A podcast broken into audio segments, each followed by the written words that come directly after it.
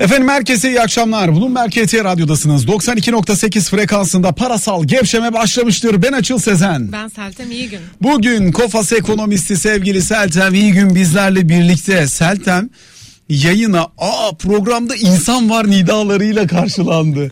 Özellikle YouTube yayınımızda sevgili Bilal ve diğer arkadaşlarımız Twitter üzerinden, Twitter canlı yayını üzerinden bizleri takip edenler e, hemen programdaki değişikliğin farkına vardılar. Ya bu arada gerçekten insan insana yayın yapmayı çok özlüyoruz ya. Evet, e, biz de öyle. Herkes aslında çok özlüyor. O sosyal teması hepimiz çok özlüyoruz. Yine siz burada biraz daha şanslısınız. Evet. Ama... Şu mikrofonu şöyle çekeyim. Sen buraya konuşmaya devam et. Evet. Ee, ama e, işte bu sosyal mesafe yüzünden tabii birçok şeye hasret kaldık. Yavaş yavaş inşallah yoluna girecek diye ümit ediyoruz yani. Aşılar da geldi. Yani evet, aşılar geliyor. Daha da gelecek. Şimdi esas da bugün ne olacak onu bilmiyoruz. Bakanlar Kurulu toplantısı sonrasında Cumhurbaşkanı açıklayacak. Yarın açılacak mı, açılmayacak mı? Restoranlar, kafeler, hafta sonları, hı hı. herkes planını, programını ona göre yapacak. Spor salonlarından işte caddelere, sokaklara, plajlara kadar herkes oradan gelecek, açıklamayı bekliyor. Ne dersin? Ee, şöyle tabii hani ne olacağını şimdiden çok kestirmek mümkün değil ama herhalde kademeli açılış devam edecek gibi vaka sayılarındaki azalış nedeniyle. O da tabii ilk etapta e, bu hizmetler sektöründe bir e, gevşeme, rahatlama bekliyoruz biz. E, kafe restoranların açılması yani sadece ekonomist bakış açısıyla değil de yani sosyal ve insani olarak da e, hepimizi çok rahatlatacak gibi duruyor. Bence yani de öyle ya. Spor imkanına tekrar kavuşmak, sürekli evde e, kapalı kalmamak. Sen tenis oynuyorsun ama gördüğüm kadarıyla. Evet, oynuyorum. Ya pek de spor imkanlarından uzak kalmış ki görmedim ben seni. Olsun, ben herkes adına konuşuyorum. Anlıyorum, tamam. Sen iyisin de çevren kötü yani. Yani evet, sonuçta e, genele yaygın bir e, evde kalma durumu var e, ve o insanları çok daraltıyor, çok bunaltıyor. Kaç zaman, yani çok kaç haklı tabii oldu. Herkes evet. Çok haklı ya. E, insanların davranışları değişti, psikolojileri değişti, algılamaları değişti. Aynen öyle. Şimdi sıfır iki on iki iki yüz elli beş elli dokuz yirmi canlı yayın telefon numaramız. Ayrıca bizlere Bloomberg H T Radyo, Twitter ve YouTube canlı yayınları üzerinden de ulaşabilirsiniz. E, Twitter hesabından Bloomberg H T Radyo, et b h t Radyo, YouTube'dan zaten Bloomberg H T Radyo deyince çıkıyor. Oradan bizim canlı yayınlarımızı izleme ve takip etme şansına sahipsiniz. Diğer taraftan sıfır beş otuz altı iki yüz altmış altı seksen bir seksen bir'de canlı yayın telefon numaramız. Şimdi biz e, Seltem'le sohbetimize başlayacağız. Özellikle e, bugünkü büyüme rakamlarını konuşacağız. İnsanlar bunu neden hissetmiyor, bir parça bunun üzerine değerlendirme yapmaya çalışacağız. Ayrıca benim seninle üzerine konuşmak istediğim çok acayip bir konu daha var, TÜİK'le alakalı. Peki. Onu da soracağım sana. Olur. Ama e, öncesinde A L B Coin'e gideceğiz. A L B Coin Araştırma Müdürü Helin Çelik telefon attığımızda. Helin, hoş geldin yayınımıza. Hoş bulduk Açıl Bey, iyi yayınlar. Şimdi aslında mengene gibi bir taraftan Amerika, bir taraftan Çin sıktı, sıkıştırdı falan dedik ve kripto paralarda çok ciddi dağılma oldu. Seninle geçen pazartesi günü bunun üzerine konuştuk. Fakat e, şimdi mesela e, Japon Merkez Bankası Başkanı Kuroda'nın açıklamalarını da takip ettik. O da belli ölçüde buralara baskı uyguladığını söylüyor. Dolayısıyla önümüzdeki dönem açısından bakıldığında burada yaşanabilecek olan potansiyel risklerin neresine kadar geldik, üzerine konuş konuşmayan kalmadı. Evet, doğru söylüyorsunuz. Japonya Merkez Bankası kanadından açıklama geldi. Yine Türkiye'den e, bizim Merkez Bankamız da bir kripto para raporu yayınladı. E, bu da fazlasıyla yankı uyandırdı ülke içinde diyebiliriz. E, raporda hem avantajlar hem dezavantajlardan bahsedildi ama diğer ülkelerin merkez bankalarına nazaran bizim kanat biraz daha görece hafif adımlar atıyor. Daha böyle ılımlı adımlar atıyor diyebiliriz. E, yani nedir burada? Satır arasından yakaladığımız birkaç söylem var. E, kapalı ekonomi değiliz dendi. Tabii ki de hani oyla, oynaklık üzerinde duruldu. E, işte zararlı yanlarından, dezavantajlarından bahsedildi ama şimdi kapalı ekonomi değiliz derken Çin'e bir atıf da yapıldı burada. Ee, böyle bir atıp biz e, yasaklama yoluna gitmeyeceğiz, daha ziyade düzenleme yoluna gideceğiz demenin bir başka yoluydu açıkçası ve koşullara göre hareket edileceği üzerinde duruldu. Ee, burada tabii e, önümüzdeki süreçte Amerika, Çin, Japonya, Türkiye, İngiltere, e, İran e, buralardan düzenlemelerin ayak seslerini fazlasıyla duyabiliriz. E, yasaklanmadığı sürece yine bir problem yok ama Çin'in baskısı devam ediyor. hash rate'ler üzerine, yani madencilik e, firmalarıyla da arası çok iyi değil. E, bu yüzden madenciler fiş çekme yoluna gidiyor ve böylelikle ağdaki faaliyeti azaltıyor. E, böyle olunca e, faaliyet oranı düşüyor gibi. E, bu başka şeyleri tetikliyor derken kripto para piyasası şu anda sıkışmış durumda. E, özellikle aşırı satım bölgelerinden çıkış yakalamış değiller. Sadece Cardano'yu, adayı burada biraz daha e, dışında tutarak konuşmak lazım belki de. Çünkü o biraz daha en azından e, kararsızlık evresinden pozitif ayrışmaya çalışıyor. Biraz daha istekli yaklaşıyor. E, önündeki güncellemelerden de kaynaklı. E, bir de Ethereum tarafında takip edilmesi gereken ve gün içerisinde öne çıkan iki tane pozitif gelişme vardı. Biri yine Çin'e dayanıyor. E, burada söyleyebileceğimiz Çinli bir yetkili, yani finansal regülatör başkanı, dijital para çalışmalarında Ethereum'un kullanılabileceğinin üzerinde durdu. Bu, bu da bambaşka bir tartışmaya yol açtı Açıl Bey. Yani karman çorman hamid yasanın e, içerisindeyiz şu anda. Eğer Çinli yetkilinin dediği, tabii resmi bir açıklama değil ama e, bu arada Çin'le Vitalik Buterin, yani Ethereum'un kurucusunun arası da çok iyi. Ama Ethereum tabanı kullanılırsa özellikle dijital para çalışmalarında e, ve tabanında da akıllı kontratları barındırdığı için bunlar bizim düşündüğümüz gibi bir simülasyon coin olmayacak. Yani ne demek istiyorum? Bir itibari para biriminin dijital versiyonunun çok daha dışına çıkabilecek bir sistemden bahsediyorum aslında. E çünkü Ethereum'un altyapısı buna müsait. Eğer bu düşünülüyorsa hem Ethereum'un fiyatına pozitif yansıyacaktır, hem de biz çok daha başka bir dijital para çalışmalarını e, göreceğiz gibi gözüküyor. Anlıyorum. Çok teşekkür ediyoruz sevgili Helin Çelik aktardığım bu notlar için. Seltem, nasıl bakıyorsun bu kripto varlık olayına?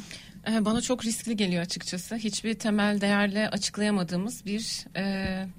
varlık mı desem artık, çok ama insanlar insanlar inanıyor, inandıkça değer yukarı gidiyor, değer yukarı gittikçe daha fazla inanıyor. Yani burada değer artışı odaklı bakışla işe yarayabilecek blockchain teknolojileri ve bunların temsilcisi olan varlıkları belki birbirinden ayırmak lazım. Ne dersin? Ee, yani çünkü böyle mesela işte bir sürü hakikaten şey var.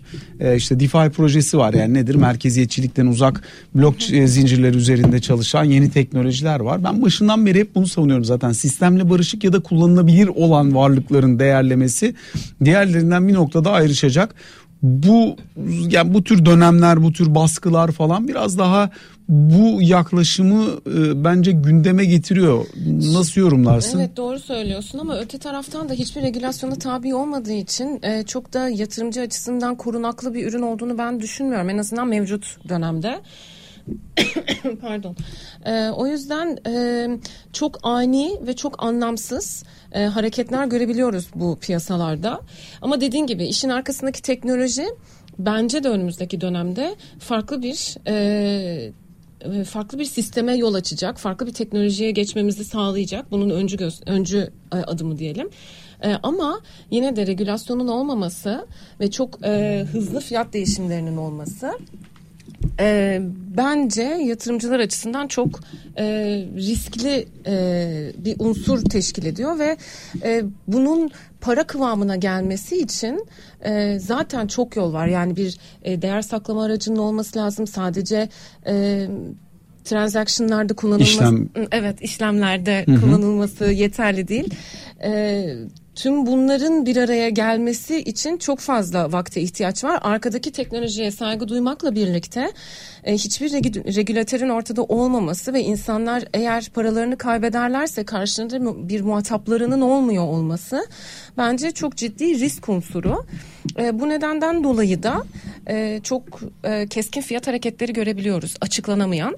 Yani e, bana şu aşamada biraz kumar gibi geliyor açıkçası. Bir de e, burada bir vergi düzenlemesi acaba önümüzdeki dönemde gelecek mi? Eğer burada bir gelir varsa, sadece e, bizim ülkemiz açısından konuşmuyorum ama e, dünya genelinde sen devam edebilirsin. Dünya genelinde bir e, gelir kazancı olan bir yerde devlet mutlaka vergisini alır. Oradaki gelir kazancından. Bence şunu getirmelisin buraya. E, Seltem'in sesini bence sosyal medya oradan alıyor bir şekilde, nasıl olduğunu bilmiyorum ama. Ayrıca mikrofonları açık. Özlem üçü de açsana. Açık. Ama Seltem'in sesinin çok e, zayıf geldiğini söylüyorlar sosyal medyada. Tamam, bu hafta ben bunu buna baktım, iki oldu çünkü. Peki bugünü mesela nasıl yapacağız? İki tane açtım. İkisi açık olduğu için Seltem biraz yüksek sesle konuşur Pardon. musun?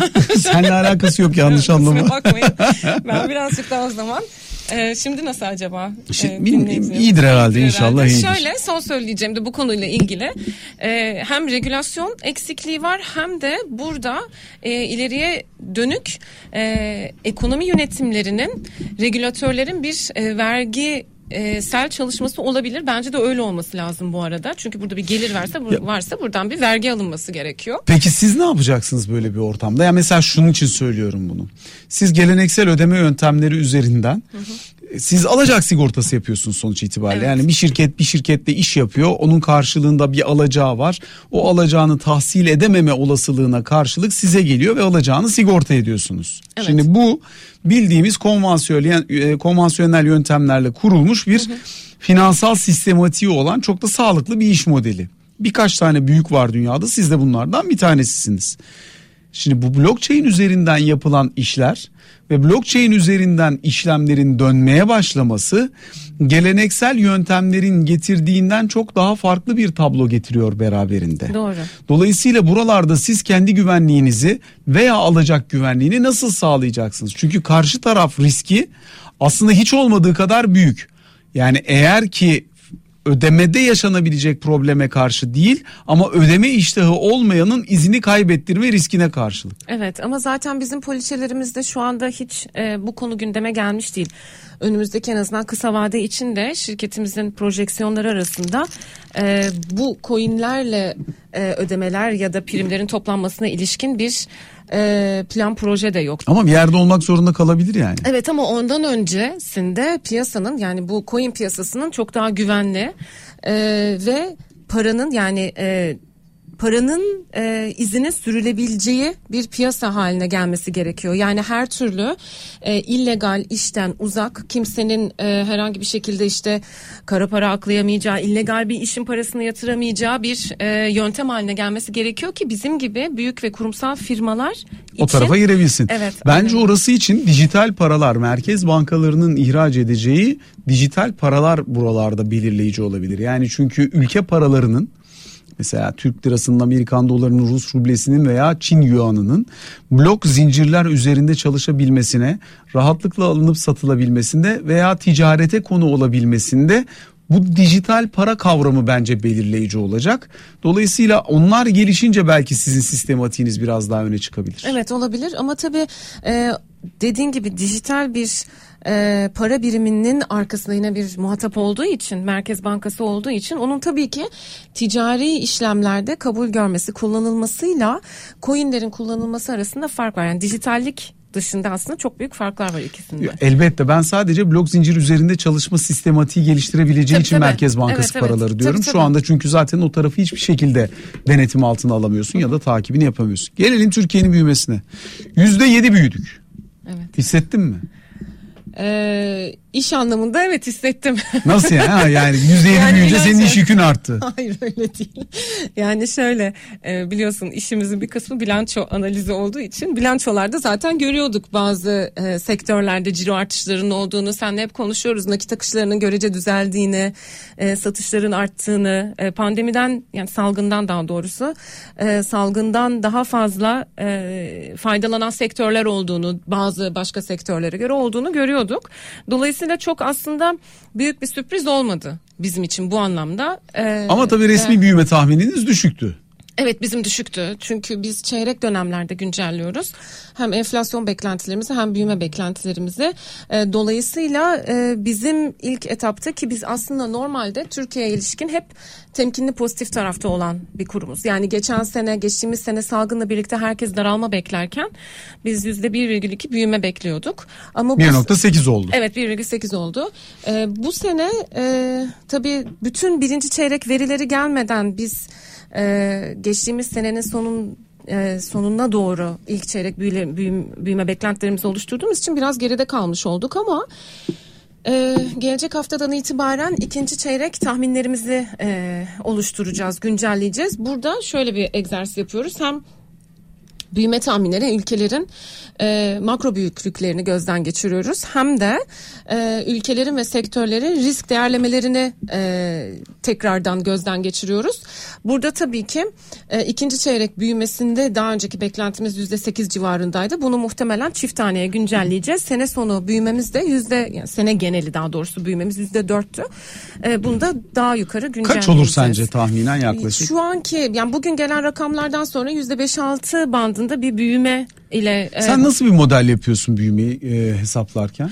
Şöyle e, çok detayına girmeye gerek yok ama teker teker bu üretim pardon e, harcama e, harcama ile e, milli gelir hesabından yola çıkarak. Yani aslında bunu biraz belki insanlara finansal okuryazarlık anlamında anlatmakta fayda var. Yani bir ekonomist büyüme modellemesi yaparken ya da büyüme tahmini yaparken ya da biz büyümeden konuşurken hangi metotlara bakıyoruz? Üç tane metot var normalde. Evet. Bunlardan bir tanesi biraz daha geride, geride gelir yöntemine göre büyüme. Çünkü onunla ilgili yeterince veri toplayamıyor olabiliriz. Evet. Dolayısıyla orası çok sağlıklı sonuç vermiyor olabilir tahminlerde. Ama biz ya üretim ya harcamalar yoluyla bakıyoruz büyümeye. Evet. Üretim dediğimiz tarafta bütün sektörlerin çıktılarını alt alta toplayıp buralara ilişkin tahminlerimizden yola çıkarak bir ortalama rakam getiriyoruz karşınıza. Evet. Veya eğer harcama yöntemiyle değil şey üretim değil harcama tarafındaysa burada harcamayı yapan tarafların hangi ölçülerde nerelerde ne kadar harcama yaptığına bakıyoruz. Burada da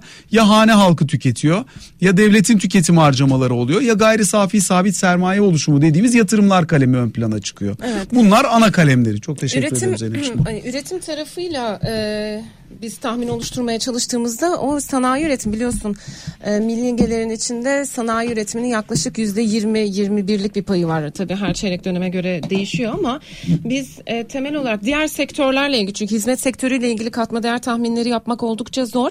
Sanayi üretiminin altındaki kırılımlardan e, üretmeye çalıştık ama oldukça zorlandık. Çok anlamlı bir sonuca ulaşamadık. Dolayısıyla biz senin demin saydığın kalemleri tahmin ederek bir e, büyüme e, rakamına ulaşmaya çalışıyoruz. Ama tabii ki şöyle bir şey oluyor. İşte e, bizim ilk beklentimizde e, hane halkının e, toplam büyümeye yüzde dörtlük iki bin yirmi bir büyümesine katkısının mesela iki buçuk olmasını bekliyorduk. Yatırımların negatif etkide bulunmasını bekliyorduk ama şimdi yani birinci çeyrekle birlikte geldiğimiz tablo bunu biraz değiştiriyor. Böyle bir e, modelimiz var, var ama öbür taraftan da yine de sanayi üretimine ilişkin veriler e, büyüme üzerindeki e, beklentilerimizi, varsayımlarımızı etkileyebiliyor. Yani şöyle... Biraz kaybolmuş olabilir insanlar. Daha basite indirgeyerek getirmeye çalışalım bunu. Peki. Ee, şöyle... Ee, özel tüketimleri, kamunun tüketimini, e, yatırımları hesaplayarak e, buradan yola çıkarak bir büyüme tahmini oluşturuyoruz. Bu sene geneli için. Mesela iki bin... hane halkı tüketimini ölçerken baktığımız çeşitli parametreler var. Nedir? Diyelim ki kredi kartı harcamalarına evet. bakıyorsunuz ağırlıklı evet. olarak. Onun dışında belli başlı harcamayı görebildiğimiz sektörler var. Ya hızlı tüketim tarafında evet. dayanıklı ya dayanıklı tüketim, tüketim evet, tarafında. Evet. Daha rahat ölçebildiğimiz dayanıklı tüketim tarafı. Oralardaki evet. veriler daha sağlıklı. Onlara bakıyoruz. Evet. Onları... Onun dışında? E, çünkü dediğim gibi üretim tarafından yola çıkarak bunları toparlamak çok kolay olmayabiliyor. O yüzden aslında biz de öbür kalemlerden gidiyoruz. Tabii burada şey e, kredi artışının da etkisini tahmin etmeye çalışıyoruz ama e, her zaman tabii çok nokta olarak tutturamadığımız, saptığımız zamanlar da oluyor. E, dediğin gibi onun dışında e, şuna da aslında dikkat ediyoruz. E, yatırım tarafında E, yatırım harcamaları, güven e, anketleri, tüketici güveni gibi soft data dediğimiz yani e, beklenti anketleri ankete de, dayalı. Dediğimiz. Evet, ankete dayalı, kusura bakma. Rica ederim. Ankete dayalı e, verilerden de onların tahminlerinden de faydalanıyoruz tabii ki.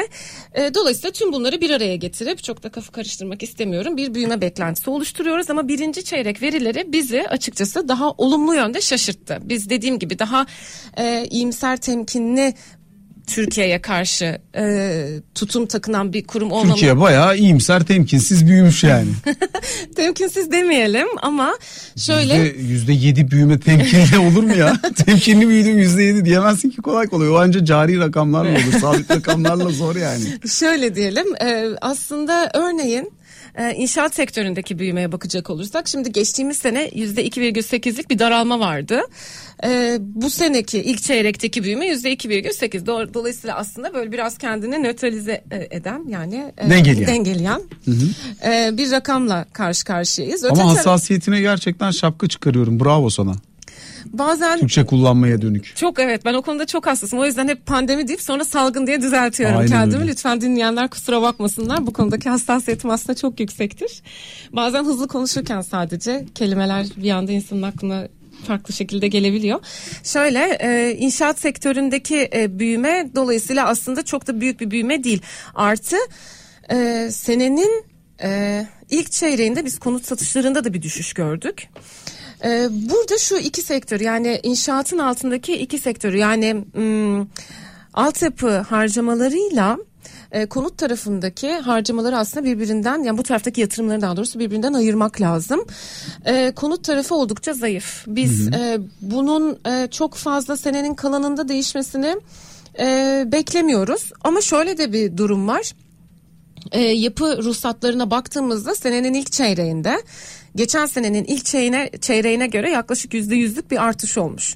Bunu aslında bir öncü gösterge olarak kabul edersek e, bu tarafta inşaat yatırımlarında önümüzdeki dönemde bir artış olma ihtimali var gibi görünüyor ama tek bir e, öncü göstergeyle bir yorum yapmak biraz e, kısıtlı bir veri kullanmak olur tabii ki. O yüzden içinden geçtiğimiz dönemde yani e, faizin yani kre, e, konut kredisi faizlerinin yükseldiği, e, enflasyon gibi insanların e, gelirlerini aşındıran bir unsurun e, ekonomimizin gündeminde olduğu, T L'de değer kaybı ihtimalinin e, yüksek olduğu, yani bu beklentilerin de piyasada hala var olduğu bir dönemde e, konut alımlarının tekrardan e, eski haline dönmesi zaman alacak. E, evet zaman alacak gibi görünüyor. Ama öte taraftan ben süremi aşmayayım. Yok yok devam beni... edebilirsin. Ben araya gireceğim biraz sonra. Tamam. Ee, öte taraftan sanayi üretimi tarafına baktığımızda. Sanayi coştu ya. Evet. Ama... Maşallah yani bak hep aradığımız, hep istediğimiz, hep özlediğimiz büyüme. Evet. Fakat sürdürülebilirliği soru işareti. Açıl orada şuna bakmak lazım diye pardon ben düşünüyorum. Ee, gelir tarafına yani ekonomi e, büyümenin ne kadar sürdürülebilir olup olmadığı. Aslında sadece rakamsal olarak büyümeye bakarak değil de e, toplumun genelinin refahı ne kadar artıyor. Aynen. E, ona bakarak yani aslında biraz bizim önümüzdeki dönemde nasıl ki e, işte çevre dostu ekonomi işte e, yeşil e, ekonomi evet büyüme e, çevre dostu büyüme gibi unsurlar artık e, hayatımıza girmeye başladı ve e, piyasaların sadece o çok E, trading, e, alsat e, kafasıyla sadece rakamsal olarak baktıkları işte büyüme, enflasyon gibi verilerin de ötesinde aslında kalkınma gibi bir kavram olduğunu bizim e, tekrardan hatırlamamız gerekiyor. Nasıl? Bu çok doğru tabii ama bir taraftan benim sormak istediğim şey şu yani e, senin tabii istatistiki olarak işte yüzde yedilik büyüme ya da yıl sonunda yüzde altılık büyüme yakalaman herkesin bundan eşit şekilde faydalandığı anlamına gelmiyor. Hı hı. Türkiye'de sanayi sektöründe çalışan beş milyon kişi vardı. Şimdi altı milyon kişi var. Evet. Yaklaşık bir milyon son on sekiz ay içerisinde sanayi tarafında istihdam arttı. Türkiye'nin geri kalanında istihdam çok ciddi şekilde geri geldiği için biz aslında işsizliği çok yüksek görmeye devam ediyoruz. Başta hizmetler olmak üzere. Fakat temel sorum şu. Örneğin sanayiye kaynağı ucuz miktarda verirsen sanayi elbette büyür. Fakat öz sermaye karlılığının sanayide yüzde yirmi iki virgül yedi... bankalarda yüzde on bir olduğu bir ortam sürdürülebilir değil. Yani bu şunu getiriyor beraberinde bankalar sürekli sermayeden yiyerek sanayiyi fonlayamaz. Bu ila nihayet sürdürülebilecek bir şey değil. Hadi geçen sene biz bu yolu tercih ettik. Fiktif olarak faizleri aşağıya ittirdik, bastırdık. Çok olağanüstü bir dönemde anlaşılabilir. Ama bundan sonrasında bunun bu şekilde devam etme şansı bizim gibi bir ülkede yok. Çünkü yüzde iki, yüzde üç enflasyonla yaşayan ülkelerde bu sürdürülebiliyor. Faizi ben koşullar gerektirdiği için sıfıra çektim. Enflasyonda yaratmıyorum kardeşim diyebiliyorsun. Ama bizde zaten çok yüksek enflasyon varken bundan kopardığın, bağlamından kopardığın faiz sana kur baskısı olarak geri geliyor. Evet doğru söylüyorsun. Zaten o yüzden aslında hep seninle konuşuyoruz. Türkiye'deki firmaların en büyük problemleri hem öz kaynak yetersizliği yani öz kaynakların zayıf olması hem borçluluğun yüksek olması. Dolayısıyla eğer e, nakit akışında şöyle ciroda satışlarda bir e, düşüş olursa herhangi bir sebepten dolayı, yani bu kur şoku nedeniyle olabilir, e, bizim mal sattığımız ülkelerin bize e, gümrük ekstra bir gümrük vermesi, gümrük vergisi koyması nedeniyle olabilir ya da hiç beklenmeyecek salgın gibi bir sebepten e, olabilir. E, herhangi bir sebepten dolayı cirolar ve satışlar üzerinde baskı oluşursa hemen bizim şirketlerimizin nakit akışları bozulmaya başlıyor. Zaten bu e, bizim büyüdüğümüz zamanlarda da yaşadığımız bir problemdi. E, daraldığımız zamanlarda da yaşadığımız bir problem. Çünkü büyürken zaten hormonlu büyüyor bu ülke. Neden? Çünkü kredi desteği olmadığı müddetçe çok zor büyüyor. Ya da, çok ya da fon akımı olacak, evet, dışarıdan. Yani bu ikisi varken ancak oluyor. Bu ikisi çekildiği anda ya kredi büyümesi ya fon akımı. Zaten bunlar da birbirine benziyor yani. Değiyorlar birbirlerine. Çünkü fonlama uzun vadeli olmadığı müddetçe sen de çok uzun vadeli kredi üretemiyorsun ekonominde. Evet. Bunlar olmayınca sen sürdürülebilir bir büyüme götüremiyorsun yani. İşte şey gibi, mehter takımı gibi. Volatil yani e, oynaklığı yüksek bir. E, tabii bir sene yüzde yedi büyüyorsun, ertesi sene yüzde bir büyüyorsun. Bir sene yüzde beş büyüyorsun, ertesi sene yüzde iki daralıyorsun. Şimdi bu ortalamaya bakarsan, Türkiye'deki son beş yılın büyüme ortalamasına bakarsan zaten görüyorsun çok vasat bir performans var ve bu bizi sürekli daha geriye götürüyor. O yüzden aslında ben... E, fakirleştiren büyüme olur mu? Olur. İşte böyle oluyor. Evet. Tabii bir de enflasyon da eklenince buna. E, zaten mesela bugünkü rakamlara baktığımızda da emeğin... E, bu senin konuşmanın başında bahsettiğin emeğin ve e, sermayenin e, milli gelirden aldığı paylara bakınca... geçtiğimiz seneye göre e, sermayenin aldığı pay biraz daha artarken... emeğin aldığı pay iki, yaklaşık bir iki puan gerilemiş. Yani bu bize şunu gösteriyor...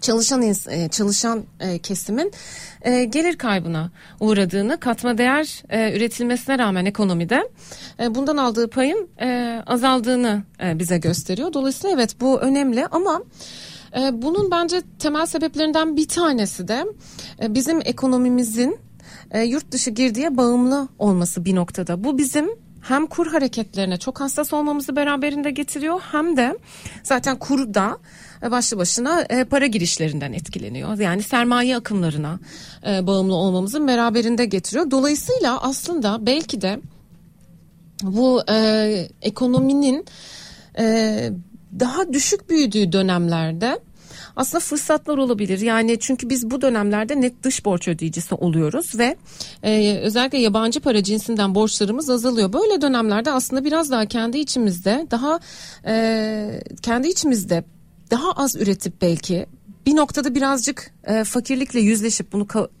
mecburen e, kabul edip bununla yüzleşip ama daha yerli kaynaklarla çok fazla borç üretmeden e, tedarik edebileceğimiz e, yerli e, ara mallarıyla belki de üretime gitmemiz gerekiyor. Bu şekilde zaten hani bunu aslında bazı sektörlerde yapabiliyoruz şimdi.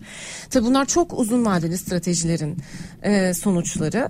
Örneğin e, savunma sanayinde ya da enerji sektöründe yavaş yavaş bu tarz e, yatırımların yokluktan e, hayata geçtiğini görüyoruz. Yokluktan oluyor. Bu çok da iyi bir şey bu Tabii. arada. Yani hakikaten bazen koşullar seni zorluyor Tabii. ve o şerden hayır doğuyor. Hı-hı. Yani Türkiye'de savunma sanayinin gelişmesinin, son yıllarda gelişmesinin en önemli gerekçesi bizim insansız hava araçları için gereken o görüntüleme merceğini Amerika Birleşik Devletleri'nden askeri yaptırım nedeniyle alamamamızdı.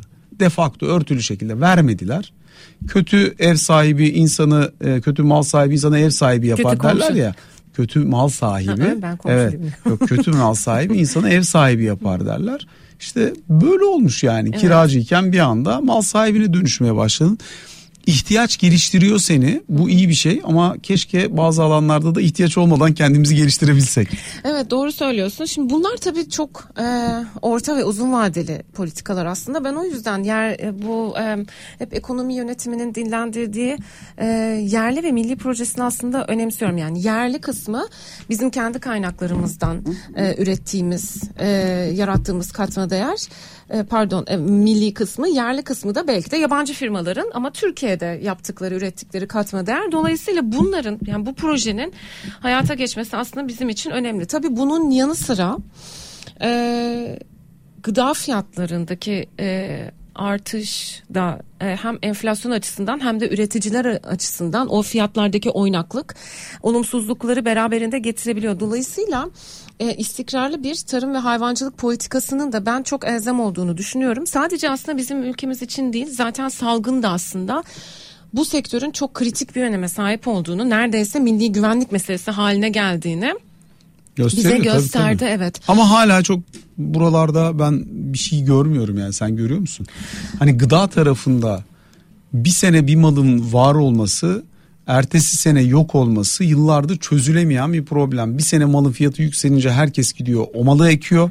Ertesi sene fiyat düşüyor. Dolayısıyla bir sonraki sene o ürün gene bulunamıyor. Örümcek ağ teoremi. Evet. Hani bu, bu mesela problem. Soğuk zincirlerde yaşanan kayıp kaçak ve bu nedenle yaşanan israf Türk gıda sektörünün en büyük problemlerinden bir tanesi. Aracılık maliyetlerinin çok yüksek olması bir başkası. Ya bu ya da çiftçilerin borcunun fazla olması. Bu, bu bir başkası. Yani mesela Çaykur gibi bir kurumun var. Yaptığı şey çay toplayıp çay satmak. Dolayısıyla bu nasıl zarara dönebilir, değil mi? Ama dönebiliyor. Nasıl dönüyor? Mesela devlet ve siyaset diyor ki ben çay alım fiyatı açıklıyorum, destekleme alımı açıklıyorum, çay alım fiyatı açıklıyorum. Çaykur gidiyor çiftçinin bazen zararına alabilirsin ama illa zararına alması gerekmiyor. Normalde aldığında da zarar ediyor Çaykur. Niye? Çünkü sermayesi zayıf, güçlendirilmemiş sermaye. Güçlendirilmediği için acayip bir kredi borcu var. Her sene krediyle gidiyor piyasadan e, çay topluyor. Sattığı var, satamadığı var. Zarar yazıyor yani. İnanılmaz bir şey değil mi bu mesela? Geçemiyorsun önünde. Türk tarımının bir bölgenin en önemli ürünü çünkü çay. Ya da sulama tekniklerinde örneğin daha toprak yapısına uygun ve su kaynağımızı daha ekonomik kullanacağımız yöntemlerin aslında geliştirilmesi gerekiyor. Ama yine de şöyle düşünmek lazım. Bu konularla ilgili bu konuların gündeme gelmesi bir kere çok önemli ee, ve e, ekonomi yönetiminin bu konuya ben e, eğileceğini, bununla ilgili stratejiler oluşturacağını, bu konunun gündemde olduğunu e, düşünüyorum. Dolayısıyla konuşulması bile aslında yavaş yavaş çözüm üretilmesi için olumlu bir adım. E, çünkü burada e, geç kalınan e, her dönem bize hem büyümede hem de enflasyonda Ee, zarar olarak geri dönüyor. Ama yine de ben bununla ilgili çözümler üretileceğine inanıyorum. Zaten insanların büyümeyi hissedememelerinin temel sebeplerinden bir tanesi. Bu sabah Gökhan'la konuşurken yayında o da aynı şeyi söylüyordu. Yani sen şimdi bugün sokağa çıkıp birine yüzde yedi büyüdük desem muhtemelen kızarsana yani. Hadi oradan ben büyümedim der. Doğru mu? Sebebi enflasyonun yüksekliği, evet. Hayat pahalılığının yüksekliği, enflasyon demeyelim ama hayat pahalılığı bu. Çünkü beş sene ortalama yüzde on üç enflasyonla gidersen hayatın pahalanıyor yani. Evet, bir de tabii orada şöyle de bir farklılık var. Ee, yüzde on üç ya da on yedi şu anki haliyle diyelim. Tabii Türkiye'nin genel enflasyonu. Dolayısıyla her birimizin e, kendi kişisel enflasyon e, yani tüketim sepeti farklı olduğundan dolayı kendi enflasyon algılamamız da farklı. Bu arada enflasyon algısı diye bir şey de var. E, bunu yanlış hatırlamıyorsam Eurostat ya Eurostat açıklıyor ya Avrupa Komisyonu'nun açıkladığı verilerden bir tanesi. Avrupa'da da e, hissedilen enflas- enflasyonu hisset- ölçüyorlar. Evet, hissedilen enflasyonu soruyorsun. E, yani enflasyon orada yüzde bir buçuk iki iken insanlar yüzde beş altı diyebiliyorlar. Yani hissedilen enflasyonun da aslında biraz e, etkisi oluyor bizim kendi enflasyon algımızda. E, fakat yine de tabii ki kendi kişisel harcama sepetlerimize baktığımızda e, fiyatların artmış olduğunu ve alım gücümüzün gerilemiş olduğunu görebiliyoruz. Ama bu e, senenin, yani sadece bu sene açısından değerlendirecek olursak e, bu senenin sonuna doğru e, bir baz etkisiyle birlikte ve e, finansal koşulların sıkılaşmasının talep üzerinde bir getireceği bir yavaşlamayla birlikte. Bu çok acayip iktisatçı bir cümle ya. Ama ben iktisatçıyım. Ama bir, bir Türkçeleştirerek anlat sen tamam, onu ya. Peki. Yok öyle bir cümle ya. Tamam, o zaman şöyle söyleyeyim. Bildiğin rapor yazdın radyoda. O zaman şöyle söyleyeyim. Faizlerin yüksek olmasının e, harcamalar üzerindeki etkisiyle birlikte e, biz senenin geri kalanında bir e, talepte yavaşlama görebiliriz.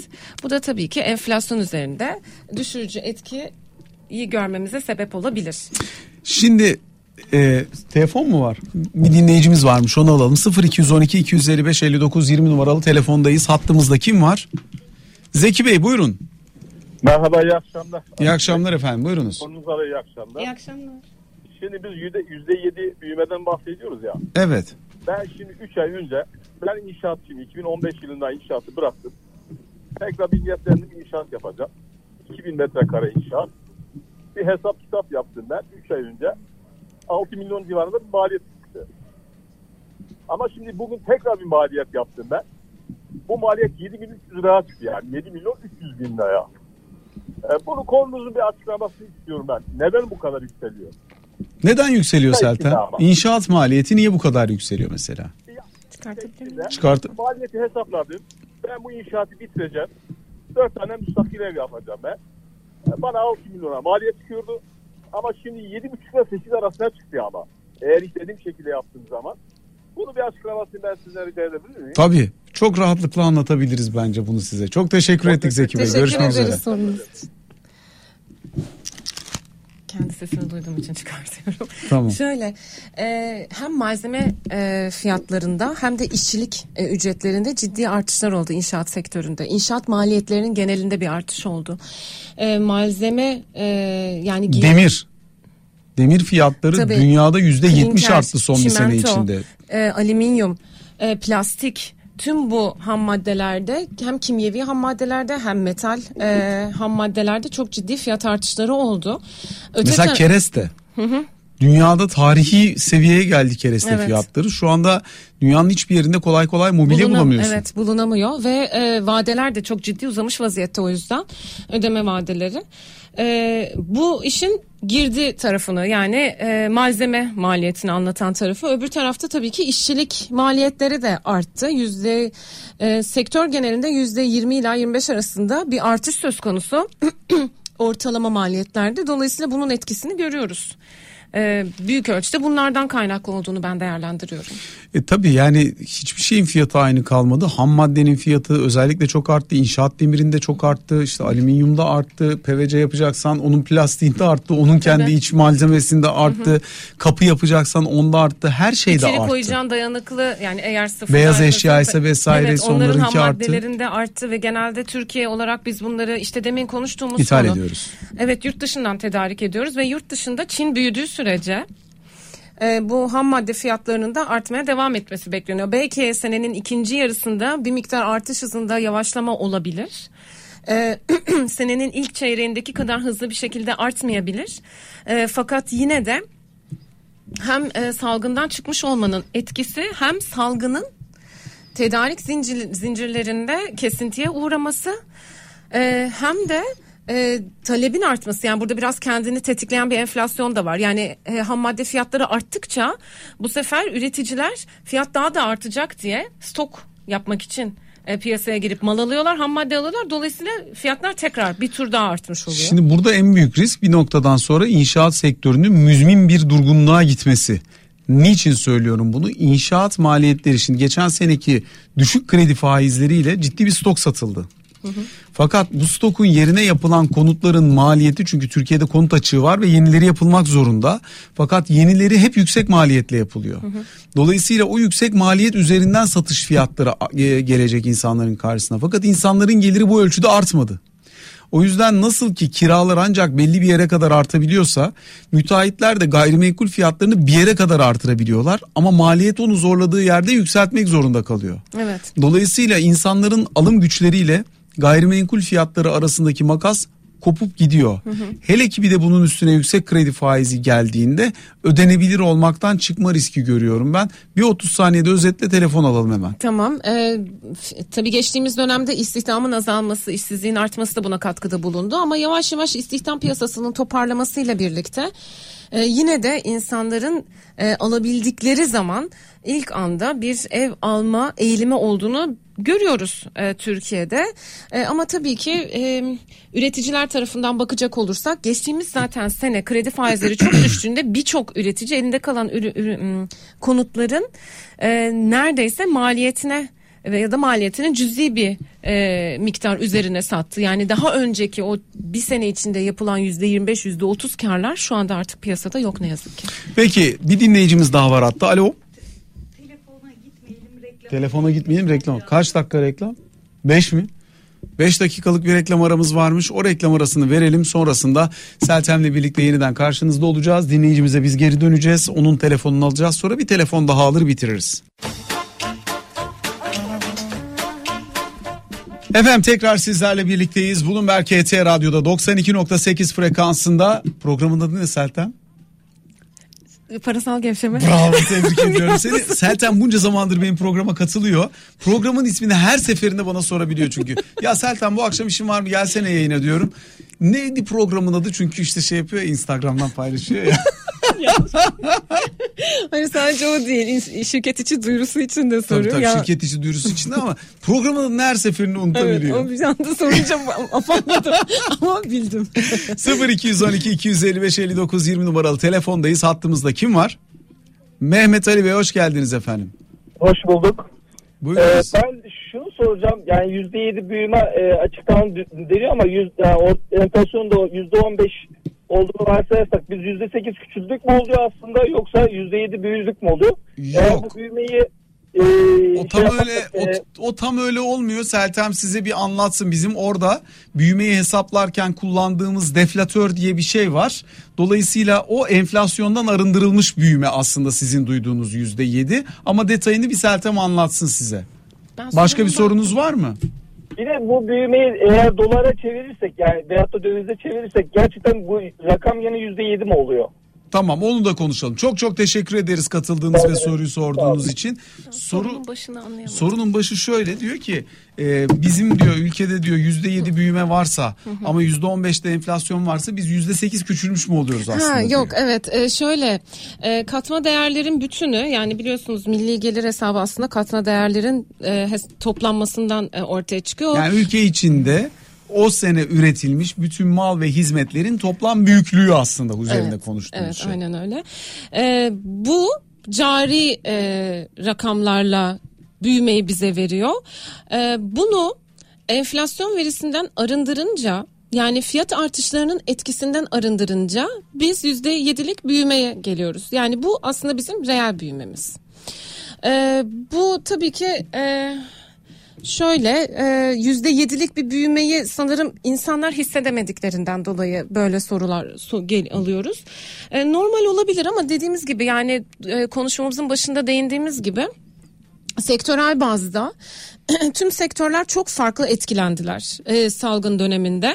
E, ama genel olarak biz e, sanayi, imalat sanayine baktığımızda ki çok önemli bence. Hizmet sekt, hizmetler sektörünün geneli bizim e, milli gelirimizin yaklaşık yüzde altmışını oluşturuyor.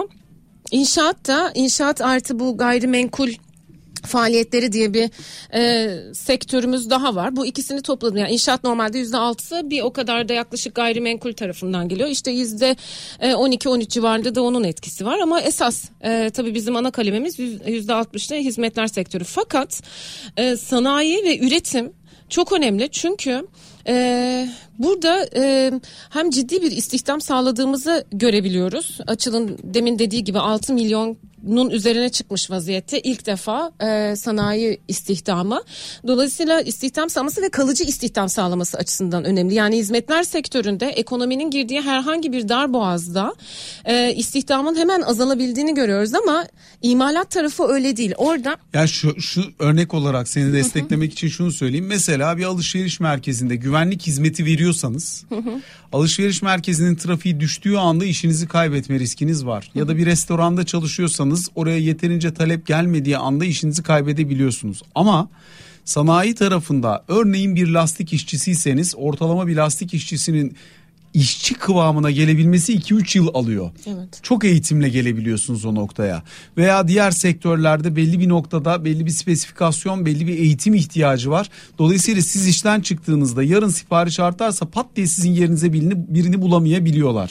O yüzden sanayi istihdamı daha kalıcı diyoruz bize. Evet, bir de tabii sanayinin e, hizmetler sektörüne göre daha fazla e, ihracat kapasitesi ve yeni pazarlara ulaşma imkanı var. Dolayısıyla e, bizim ihra, bizim ihracatçılarımız zaten çok esnektir. Hem Ürün çeşidi konusunda hem pazar bulma konusunda bu iki bin on ikide Avrupa Birliği'nde borç krizi olduğunda hatırlarsın Avrupa Birliği'ne bizim ihracatımız düşmüştü. Aynı paralelde Orta Doğu'ya ihracat, MENA bölgesine yani Orta Doğu ve Kuzey Afrika bölgesine ihracatımız artmıştı. Dolayısıyla burada pazar, alternatif pazar bulma ve ürün e, üretebilme kapasitesi daha fa- fazla olduğu için hizmetler sektörüne göre e, daha fazla daha kalıcı istihdam yaratabiliyor ve imalat sektörünün niye önemli olduğunu biz salgın döneminde de gördük. İmalat sanayi kuvvetli olan Almanya ve Çin gibi ülkeler salgının etkisinden daha hızlı kendilerini çıkartabildiler ama e, turizm gibi ya da başka sektörler gibi hizmetler sektörünün hem istihdam hem de milli gelirde daha yüksek e, orana sahip olduğu işte e, İspanya, Yunanistan, e, İtalya gibi ülkelerdeki toparlanmanın daha zamana zamana yayıldığını e, ve daha e, zayıf bir toparlanma olduğunu görüyoruz. Dolayısıyla neye geleceğim? yüzde yedilik büyümenin E, altına baktığımızda e, bunun e, imalat sanayindeki yüzde on ikilik büyümeyle desteklenmesi bence çok önemli. Hem demin saydığımız sebepler dolayısıyla hem de bir çalışma ve üretme, bir katma değer yaratma kültürünü e, yaratması açısından da baktığımızda toplumsal olarak da ben önemli olduğunu değerlendiriyorum. Seltem, ekonomi dışı bir konuyla bitirmemiz lazım. Peki. Benim de taraftarı olmaktan büyük keyif aldığım Anadolu Efes'in evet. Dün EuroLeague şampiyonluğu bence tarihe geçebilecek çok büyük olaylardan bir tanesi. Ee, izledin mi maçı? Yok. İzlemedin. Ben... Takip ediyor musun hiç basketbolu? Arada ama şöyle e, herhangi bir e, spor branşında bir Türk e, dereceye girdiğinde çok mutlu oluyorum. Yani hmm. yani hmm. gözlerim dolak izliyorum. Jimnastikçi bir kızımız da sanırım. Aynen öyle. Mi? Ya şimdi bu bence şöyle çok güzel bir hikaye ve Türkiye'de herkesin de üzerine konuşması gereken hikayelerden bir tanesi. Anadolu Efes e, bin dokuz yüz yetmiş altı yılında kurulmuş bir kulüp. O zaman Efes Pilsen adıyla. Hmm. Ve o günden bugüne Türkiye'de neler neler yaşandı ki benden büyük yani yaş olarak benden büyük e, neler neler yaşandı, ne büyük markalar zorluklar karşısında kulüplerini kapatmak zorunda kaldılar. Mesela iki bin bir krizi döneminde Tofaş kapatmak durumunda kaldı, daha sonra yeniden açtılar. Birçok büyük firma e, basketbol takımlarını kapatmak zorunda kaldı. Bu çok uzun soluklu ve çok yatırım isteyen bir iş. kırk beş sene boyunca yatırım yapılmış bir marka. Türkiye'de takım bazında kazanılmış ilk Avrupa şampiyonluğunu Koraç Kupası ile kazanmış bir kulüp Anadolu Efes. Üzerine yap, yapılmaya devam edilen yatırım, zaman zaman hatalar, zaman zaman koşullar nedeniyle geri çekilmeler, işin istediği gibi gitmediği dönemlerde yani kendi core işinin, çekirdek işinin istediği gibi gitmediği dönemlerde ister istemez yaşanan küçülmeler. Ama sonunda bir nokta geliyor, bir hocayla, bir Türk hocayla bir kulübün yolu kesişiyor. İlk sene iki bin on dokuz yılında Ergin Ataman'ın Anadolu Efes için Tuncay Bey'le yapmış olduğu, Tuncay Özilhan'la yapmış olduğu bir pazarlık var benim bildiğim kadarıyla. Ve bu pazarlık aslında o dönemin e, diğer EuroLeague kadrolarının çok altında bir bütçeye sahip. Ve diyor ki e, Ergin Hoca, ya ben bunu belli bir seviyeye kadar getireceğime çok inanıyorum. Bana bu imkanı verin. Veriliyor o imkan ve o takım kendisinin iki katı bütçeye sahip olan e, bir EuroLeague dörtlüsünün içerisine giriyor. Final Four'a çıkıyor. Ama tabii gücü o noktada yetmeyebiliyor. Ve şampiyonluğu kaybediyor. Daha sonra iki bin yirmi yılında bunu gördüğü için biraz daha yüksek bütçeli bir takım kurabiliyor Anadolu Efes. Ve orada verilenle birlikte EuroLeague'in açık ara en iyi basketbol oynayan takımı şampiyonluğa çok açık ara ve çok rahatlıkla ulaşacakken salgın geliyor. Final Four'u geçen sene EuroLeague kapandığı için göremedi Anadolu Efes. Bu sene salgın, takımın yarısı Covid oluyor, bir sürü problem oluyor, o oluyor, bu oluyor falan. Ama Anadolu Efes bu kez aynı takımı üçüncü seneye taşıyarak kayıp etmeden doğru düzgün takviyeler ve çok iyi bir coachingle, yani buna Türkçesi olmadığı için coaching diyorum. Çok iyi bir coachingle bu kez Avrupa'nın en büyüğü oluyor. Bu yolu açan başta Anadolu Efes Ama sonra ilk Euroleague şampiyonluğuyla Fenerbahçe Ülker.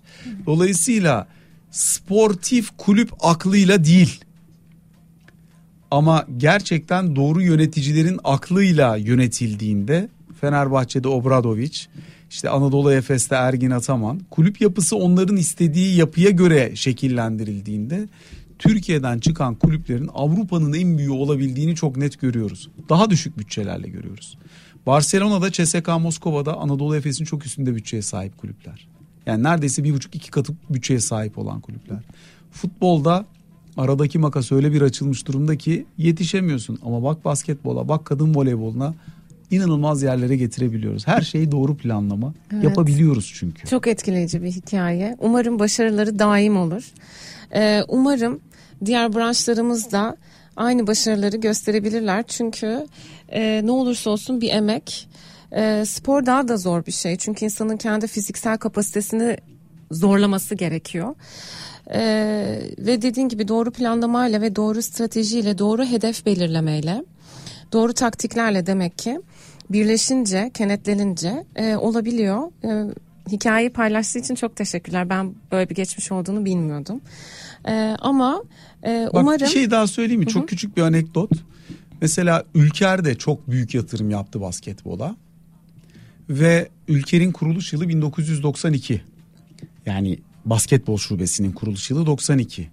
Fakat iki bin beş yılında, iki bin beş iki bin altı yılında Ülker grubu getirdi, basketbol takımını Fenerbahçe'ye verdi. Fenerbahçe ile birleştirdi. Fenerbahçe ama yönetimi birlikte yapmaya devam ettiler ve o profesyonellik bakış açısıyla belli bir süre devam edildi. O nosyon kazanıldığında ve futbol yöneticileri buraya müdahale etmediklerinde Fenerbahçe Ülker başarılı oldu, Avrupa şampiyonluğunu kazanabildi. Ama İki sene sonra orada olacak Beşiktaşlı Tuncay Bey, Tuncay Özilhan Beşiktaşlı. Aynı öneri ona da gitti Beşiktaş yönetimleri tarafından. Tuncay Bey kabul etmedi. Birincisi, bu çok daha köklü bir yapı. on iki on üç yıllık bir şey değil, kırk beş yıllık bir yapı. Bunu emanet etmek istemedi. İkincisi, burada kendi taraftarını oluşturabilmiş, kendi marka değerini yaratabilmiş bir kuvvetli altyapı varken bir sürü çok değerli basketbolcuyu N B A'ye transfer etti Anadolu Efes'in altyapısı. Hmm. Şimdi böyle bir altyapıyı oluşturmuşken sen neden iki sene sonra orada olup olmayacağı belli olmayan, yönetici sorumluluğu taşımayan, çünkü istediğin kadar borçlandırabilir, basketbolun parasını futbola harcayabilir, daha sonrasında da çekip gidebilirsin. Bu sorumsuzluğa sahip olabilecek nitelikteki kulüp yöneticilerine kendi kulübünü götürüp teslim edesin. Çok haklı buluyorum ben Tuncay Özilhan'ı. Bu sene diyelim ki on beş milyon euro civarında bir bütçesi var Anadolu Efes'in. Beşiktaş'ın çatısı altında olsa o parayı asla kat'a bulamazlardı. Bulamazlardı. O yüzden hani bazen de bazı markaların nevi şahsına münhasır, marka değeri altında kalmaya devam etmesi lazım. Her şeyde Fenerbahçe, Beşiktaş, Galatasaray değil, hı hı, bunu bir Beşiktaşlı olarak söylüyorum. Doğru söylüyorsun. Ee, ve dediğim gibi inşallah e, çok gündemde olamayan ama e, örneğin futbola kıyasla daha az e, bütçelerle ve çok daha e, zor koşullarda, çetin koşullarda e, antrenmanlarına devam eden e, diğer branşlarımızdaki e, sporcularımızın da e, umarım aynı başarılarını görürüz. yüzde yüz ben hani çok çok destekliyorum. Atletizmde mesela Fenerbahçe'nin yaptıklarını çok destekliyorum. E, diğer branşlarda işte handbolda yıllarca Beşiktaş'ın yaptıklarını çok destekliyorum. Bireysel branşlarda başarılı olmak çok zor Türkiye'de. Çünkü bir yere gelene kadar para bulamıyorsun. Tabii. Para bulamadığın için gidemiyorsun. Türkiye'de çok değerli hocalarımız var ama bunlar seni bir yere kadar yetiştirebiliyor, geliştirebiliyor. Çünkü kendileri de uluslararası arena görmedikleri için oralarda sivrilip oralardaki yeni antrenman tekniklerini, metotları buraya uyarlayamadıkları ya da o kalibredeki farklı oyuncuları, farklı spor e, sporcuları görüp, yani mesela bir siyahi atletin vücut yapısıyla bir beyazın yapısı farklı birbirinden, ona göre çalışması lazım. Ama sen kendi sporcunu çalıştırırken eğer hiçbir siyahi sporcuyla çalışmadıysan, o ikisi arasındaki fizyoloji farkına gözlerinle şahit olmadıysan rekabette neye yüklenmen gerektiğini tam olarak bilemeyebiliyorsun. bir örnek sadece bu. Evet, tabii, mutlaka. Dolayısıyla yani işte sporcunun yetmediği yerde senin yabancı hocaya ihtiyacın olabiliyor ya da o habitata gitmeye ihtiyacın olabiliyor.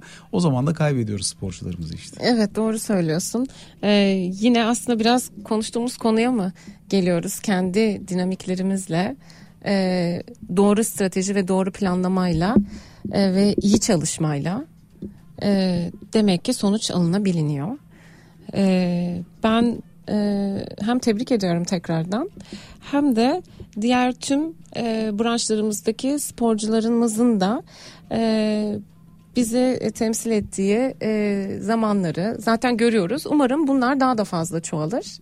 E, hepsiyle birlikte göğsümüz aynen kabarır. Aynen öyle. Sporcunun yapabildiğini neden bilişim şirketi yapamasın? Hı hı. Sanayicinin yaptığı rekabeti neden bireysel sporcularımız yapamasın? Tabii. Yani bu ezikliği bir üstümüzden atmak lazım. Yok öyle bir şey. Her şeyin en iyisini yapabiliriz. Niye yapamayalım? Ben hepimiz kesinlikle insanız ve yok birbirimizden farkımız. Evet, evet. Sadece sistem kurabilmekle alakalı. Doğru zamanda doğru kararları verebilmekle alakalı. Evet, ama ben o konuda zaten e, geçmişimizin çok kuvvetli olduğunu düşünüyorum. Çünkü e, zaten her şeyden önce devletler kurmuş bir millet olduğumuz için mutlaka o yapının, o düşünce şeklinin e, biz bireysel olarak bizlere bir şekilde sirayet ettiğini değerlendiriyorum. E, bu da mutlaka senin dediğin gibi hem sporda hem çalışma hayatında bize bir şeyler kazandıracaktır.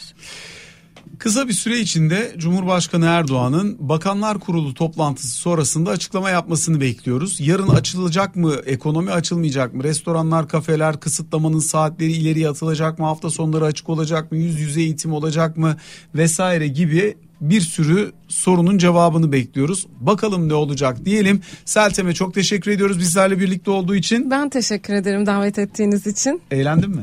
Evet, her zamanki gibi. Efendim, çok teşekkürler bizi dinlediğiniz, evlerinize, araçlarınıza, telefonlarınıza konuk ettiğiniz için. Yarın akşam Ozan Özkural bizlerle birlikte olacak. Kendinize iyi bakın. Hoşça kalın. Hoşça kalın. Teşekkürler.